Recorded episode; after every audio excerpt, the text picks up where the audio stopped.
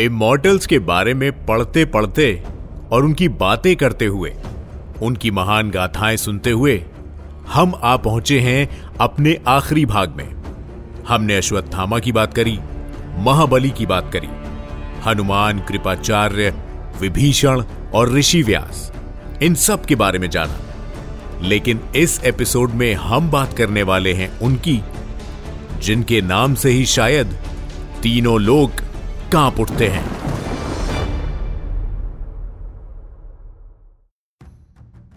ब्राह्मणों में कई बड़े नाम पढ़े होंगे आपने। समझदार बना तो चाणक्य कहलाया। भूखा रहा तो सुदामा। रूठा तो रावण बन गया। इस एपिसोड में हम खास तौर से बात करेंगे एक ऐसे ब्राह्मण की, जिसकी कहानी स्याही से नहीं, बल्कि रक्त से लिखी गई है। इनके शस्त्र का भय तीनों लोकों में था। ये पहले ही एक महान योद्धा थे और फिर इन्हें मिला इमोर्टैलिटी का वरदान। मॉडर्न टाइम में आप किसी भी सेना से पूछ लीजिए। अपने बेस्ट सोल्जर्स को बूढ़ा होते देखना, उन्हें कमज़ोर होते देखना, उनके लिए एक बड़ी चिंता का विषय होता है। अगर किसी सेना से पूछें कि उनके बेस्ट वॉरियर्स को इमोर्टल बनाने के लिए वो क्या कर सकते हैं? तो वो सेना कोई भी कीमत देने को तैयार हो जाएगी। कुछ ऐसा ही हुआ था। कई हज़ारों साल पहले। आइए शुरू करते हैं इमोर्टल्स का अंतिम भाग।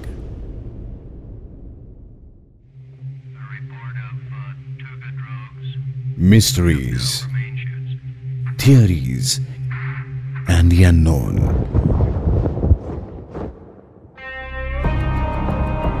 The India Classified Podcast, a Red FM original.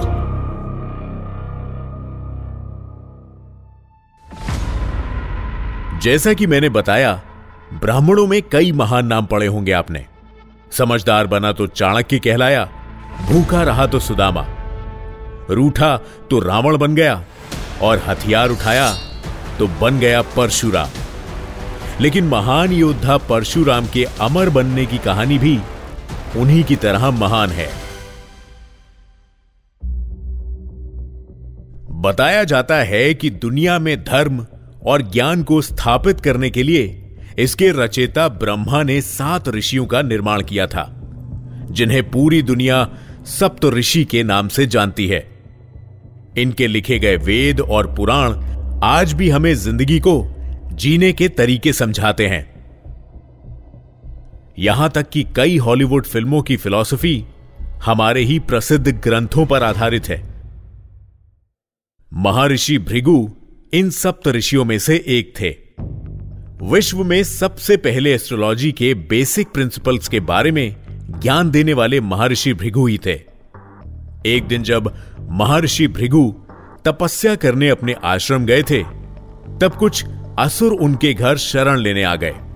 ऋषि भृगु की पत्नी काव्यमता जो उस वक्त घर पर अकेली थी, उन्होंने असुरों को घर में आने की इजाज़त दे दी। इस बात से अनजान कि उनसे मदद मांगने वाले असुर थे। घर के अंदर सारे असुर निहत्थे थे। ये देख भगवान इंद्र और कुछ देवताओं ने इन असुरों को ऋषि भृगु के घर पर मारने की योजना बना ली।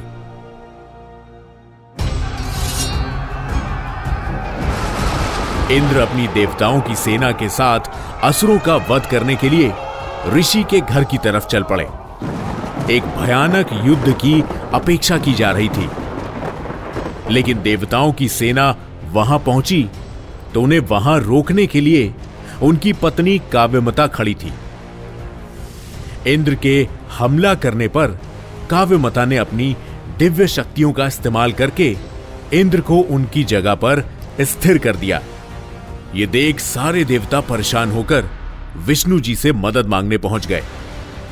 भगवान विष्णु ने काव्यमता और असुरों को परास्त करने के लिए सुदर्शन चक्र छोड़ दिया। सुदर्शन चक्र से काव्यमता का सिर धड़ से अलग हो गया। जब ऋषि भृगु आश्रम से लौटे तो उन्होंने अपनी पत्नी काव्यमता को मरा हुआ देखा। ये देखकर ऋषि का दिल क्रोध और पीड़ा से भर गया, और इस क्रोध में उन्होंने भगवान विष्णु को श्राप दे दिया। उन्होंने कहा, जैसे तुमने मेरी पत्नी को मुझसे छीना है, ऐसे ही तुम्हारे अपने तुम्हारी आँखों के सामने तुमसे छिन जाएँगे, और तुम कुछ नहीं कर पाओगे। मैं तुम्हें श्राप देता हूँ कि तुम इस धरती पर बार बार जन्म लोगे और हर बार अपने प्रियजनों को मरते हुए देखोगे। इस पीड़ा का तुम हर बार अनुभव करोगे। उस दिन के बाद से विष्णु जी अलग अलग अवतार में धरती पर जन्म ले चुके हैं। भगवान विष्णु के अवतार ने जब जब धरती पर जन्म लिया है, उन्होंने बुराई का नाश किया है। हमारे लिए विष्णु के अवतार महान हैं। लेकिन हम अक्सर भूल जाते हैं कि वो इंसान के रूप में जन्म लेते हैं। उनके माँ बाप उनके भाई बहन उनके दोस्त, उनके ये सारे रिश्ते, जब उनकी आँखों के आगे मारे जाते हैं या जब उन्हें कोई तकलीफ़ होती है तब तब उन्हें भी इस तकलीफ़ से जूझना पड़ता है। जरा सोचिए, आपके घर में किसी को बुखार हो जाए तो आपकी फ़िक्र बढ़ जाती है। और विष्णु जी ने सदियों से अपने सामने उन्हें मरते देखा है, जिनसे वो प्यार करते हैं। ऋषि का श्राप आज भी विष्णु के साथ जुड़ा हुआ है। ऐसा माना जाता है कि कलयुग के अंत में उनका आखिरी अवतार कल की जन्म लेगा और उसके आने के बाद पूरी सृष्टि का विनाश हो जाएगा। कलकी के जन्म के बाद उसे अस्त्र विद्या सिखाने और उसका मार्गदर्शन करने के लिए उसके गुरु होंगे योद्धा ऋषि परशुराम। विष्णु का वो अवतार जो एक महान योद्धा है, लेकिन उसका युद्ध स्वार्थ से जुड़ा हुआ नहीं है। वो न्याय और धर्म की रक्षा करने के लिए युद्ध करने को तैयार है। परशुराम का जन्म एक ब्राह्मण परिवार में हुआ था। कहते हैं कि जब उनका जन्म हुआ, तब उनका नाम राम था। लेकिन जब शिव जी ने उन्हें अपना परशु नाम का शस्त्र दिया, तब से उनका नाम परशुराम रख दिया गया। वो बचपन से ही युद्ध नीति और धनुर्विद्या में रुचि रखते थे। उनका स्वभाव और प्रवृत्ति बिल्कुल एक क्षत्रिय की तरह थी। इसीलिए उन्हें ब्रह्म क्षत्रिय बुलाया जाता है। उनकी वीरता और निर्भयता की कई कहानियाँ मशहूर हैं। जिस गाँव में परशुराम रहते थे, वहाँ के राजा का नाम था कर्तवीर्या एक दिन कर्तवीर्या अपने सैनिकों के साथ परशुराम के घर के सामने से गुजर रहा था। तभी उसकी नज़र परशुराम के पिता की एक दिव्य गाय कामधेनु पर पड़ी। अपने सैनिकों को कहकर कर्तवीर्या कामधेनु को अपने महल ले आए। परशुराम ने इसका बदला लेने के लिए कर्तवीर्या और उसकी पूरी सेना का वध कर दिया। कर्तवीर्या के बेटों ने प्रतिशोध में परशुराम की अनुपस्थिति में उनके पिता ऋषि जमदाग्नि को मार दिया। जब परशुराम घर लौटे तो उनके घर के बाहर भीड़ लगी हुई थी, और उनकी माँ की चीखें बाहर तक सुनाई दे रही थी। अंदर जाकर जब परशुराम ने अपनी माँ को अपने पिता के शव के बगल में रोते हुए देखा तो उन्होंने निर्णय लिया कि वो कर्तवीर्या के पूरे कुल का अंत कर देंगे। जो परशुराम ने ठाना था, उन्होंने वही किया। रक्त पानी की तरह बह रहा था। और ऐसे में परशुराम को रोकने के लिए देवताओं को प्रकट होना पड़ा। भारत की हर कहानी और महान गाथा में परशुराम का महत्व है। महाभारत के समय परशुराम, भीष्म, द्रोणाचार्य और कर्ण के गुरु थे। परशुराम ने अपने सबसे होनहार शिष्य कर्ण को ब्रह्मास्त्र का इस्तेमाल करना सिखाया। पर जब उन्हें पता चला कि कर्ण एक क्षत्रिय है और वो आगे जाकर कौरवों का साथ देगा तो उन्होंने कर्ण को श्राप दे दिया कि जब उसको अपनी विद्या की सबसे ज़्यादा ज़रूरत होगी, तब वो उसे भूल जाएगा। रामायण में सीता के स्वयंवर में, जो भगवान शिव का धनुष रखा गया था, वो धनुष परशुराम ने ही सीता के पिता राजा जनक को दिया था। युग बदलते गए। योद्धाओं की पीढ़ियाँ आती गईं और नष्ट होती गईं। समय का चक्र चलता रहा, पर परशुराम जैसा योद्धा कभी नहीं आया। हिस्टोरियन और माइथोलॉजी एक्सपर्ट्स बताते हैं कि परशुराम के नाम से एक श्राप भी जुड़ा है, जिसकी वजह से उन्हें इस धरती को छोड़ना पड़ा था। परशुराम को श्राप था कि जब तक वो इस धरती पर रहेंगे, तब तक कोई भी क्षत्रिय तरक्की नहीं कर पाएगा। तो एक यज्ञ में उन्होंने अपनी सारी ज़मीन ऋषि कश्यप को दे दी। उसके बाद ऋषि कश्यप ने उन्हें धरती छोड़ने का आदेश दिया, क्योंकि अब उनका इस धरती पर रहने का कोई हक नहीं था। बताया जाता है कि परशुराम के पास जब रहने की कोई जगह नहीं बची, तब उन्होंने कन्याकुमारी के पास सागर को अपने परशु अस्त्र से काटकर अपने रहने के लिए ज़मीन बनाई। और ऐसा कहा जाता है कि परशुराम आज तक वहाँ पर तपस्या कर रहे हैं। परशुराम भगवान विष्णु के पाँचवें अवतार हैं। और ऐसा माना जाता है कि विष्णु के दसवें अवतार के गुरु बनने के लिए वो आज तक अमर हैं। यह अवतार है कल की। परशुराम की कहानी वाकई दिलचस्प है। इनके बारे में किसी और एपिसोड में फिर से बात करेंगे। इस एपिसोड में हम जिस दूसरे इमोर्टल के बारे में बात करने वाले हैं, वो है एक ऋषि, जो थे तो मामूली इंसान ही, पर उन्हें भगवान शिव की भक्ति ने अमर बना दिया। ऋषि मार्कंडेया। एक कहानी है जो काफ़ी मशहूर है। बताया जाता है कि आज से तकरीबन 1800 साल पहले की बात है। ऋषि मृकंडू और उनकी पत्नी थी मरुदवती, जो कि जंगलों में यज्ञ कर रहे थे। ऋषि और उनकी पत्नी को संतान न होने का विलोप था। इसलिए एक आखिरी उपाय के रूप में उन्होंने भक्ति का रास्ता चुना। उनकी साधना और भक्ति देखकर शिव जी उन्हें दर्शन देने के लिए आए। शिव ने उनसे कहा कि वो सौ लड़के मांग सकते हैं, पर वो सब बुद्धिहीन होंगे। या फिर वो बस एक लड़के के माता पिता बन सकते हैं और वो लड़का बहुत बुद्धिमान होगा, चेहरे पर उसके सोने जैसा तेज होगा। हर क्षेत्र में सर्वोत्तम। लेकिन उस बच्चे की उम्र सिर्फ़ 16 साल होगी। मृकांडू ने वरदान में एक बुद्धिमान बच्चा मांगा। और जैसा शिव ने कहा था, उनकी संतान बिल्कुल वैसी ही थी। बुद्धिमान, प्रगतिशील और चेहरे पर सुनहरा तेज।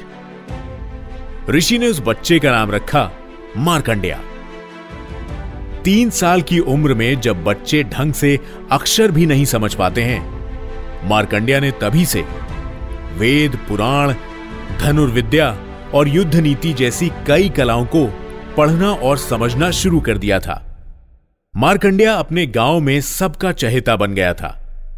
जब मारकंडिया 16 साल के होने वाले थे तो एक दिन उन्होंने अपने माता पिता को रोते हुए देखा। उन्होंने उनसे इसकी परेशानी की वजह पूछी। और तब ऋषि मृकांडू ने उन्हें शिव जी के वरदान के बारे में बताया। उस दिन से मारकंडिया ने भगवान शिव की साधना शुरू करी। तपस्या करते करते वो दिन आ गया, जिस दिन मारकंडिया 16 साल के होने वाले थे। जैसे ही मारकंडिया की उम्र 16 साल हुई, उन्हें लेने यमराज के दूत आ गए। पर उनकी कई कोशिशों के बाद भी मारकंडिया की तपस्या भंग नहीं हो रही थी। ये देख यमराज खुद धरती पर मारकंडिया को लेने आए। जैसे एक बच्चा माँ को पकड़ लेता है, ऐसे ही मार्कंड्या ने अपने सामने स्थापित शिवलिंग को पकड़ लिया और फिर आँख बंद करके भगवान शिव का नाम लेने लगे। जब लाख कोशिशों के बाद भी मार्कंड्या ने आँखें नहीं खोली तब यमराज ने उन पर अपना फंदा डालकर उन्हें खींच लिया और उनके साथ वो शिवलिंग भी आ गया। और उसी क्षण वो शिवलिंग खुला और उसमें से प्रकट हुए भगवान शिव। शिव ने यमराज को आदेश दिया कि अब मार्कंडिया को लेने वो कभी नहीं आएँगे। और फिर उस दिन से आज तक ऐसा माना जाता है कि भगवान शिव के वरदान की वजह से मार्कंडिया अभी भी धरती पर ज़िंदा है। क्योंकि शिव ने कहा था कि उस बच्चे की उम्र 16 से ज़्यादा नहीं बढ़ेगी और यमराज को शिव ने मारकंडिया को धरती से ले जाने के लिए मना कर दिया। इसीलिए मारकंडिया आज भी सिर्फ़ 16 साल का ही है। ऋषि के पहनावे में एक 16 साल के तपस्वी को माउंटेनियर्स ने कई बार हिमालयन रीजन में देखा है। लेकिन हमारी की गई रिसर्च में यह पता चला है कि मार्कंडिया सूक्ष्म रूप में है, यानी एस्ट्रल फॉर्म में प्रेजेंट है। इमोटल्स कहाँ है? किस फॉर्म में है? यह कह पाना तो मुश्किल है। हमने आठ अलग अलग इमोटल्स के बारे में जाना है। कोई रोग मुक्त है, कोई श्रापित, कोई तपस्वी है तो कोई भटक रहा है। हनुमान, परशुराम, व्यास, महाबली, अश्वत्थामा, ये सब कहाँ है? अगर आपको इस धरती पर असीमित समय मिलता तो आप क्या करते? शायद ये सब आज भी जीवन के सत्य को जान रहे हैं, और आपकी मेरी तरह इस मायावी दुनिया से मुक्त होने की तलाश में है। ग्रंथों, पुराणों और कहानियों में हमें जितने जवाब मिलते हैं इमोर्टैलिटी उन सब जवाबों के सामने एक बड़ा सवाल है। आने वाले समय में टेक्नोलॉजी क्या हमें इमोर्टल बना सकती है? इसका जवाब वक्त ही दे सकता है। इमोर्टल्स की सीरीज़ में हमने कई कहानियाँ रिसर्चेस और फैक्ट्स को डिस्कस किया। हमने आठ चिरंजीवियों के बारे में डिटेल में बात करी। कई सवालों के जवाब ढूंढे। और हर थ्योरी के पीछे की वजह को समझने की कोशिश करी। इस सीरीज़ में हमारा यह आखिरी एपिसोड था। पर अगर आपके पास इमोटल्स के बारे में कोई और इंफॉर्मेशन या फैक्ट है तो हमें ज़रूर बताइए। Podcast at Red FM dot in इन पर मेल करें या मुझे इंस्टाग्राम पर एट द रेट आरजे पूरब पर डीएम करें। हमारे official podcast handle at the rate Red FM podcast को इंस्टाग्राम पर फॉलो कीजिए। मिलते हैं अगले एपिसोड में इंडिया के एक और क्लासिफाइड सीक्रेट के साथ। See you in the next episode नमस्कार।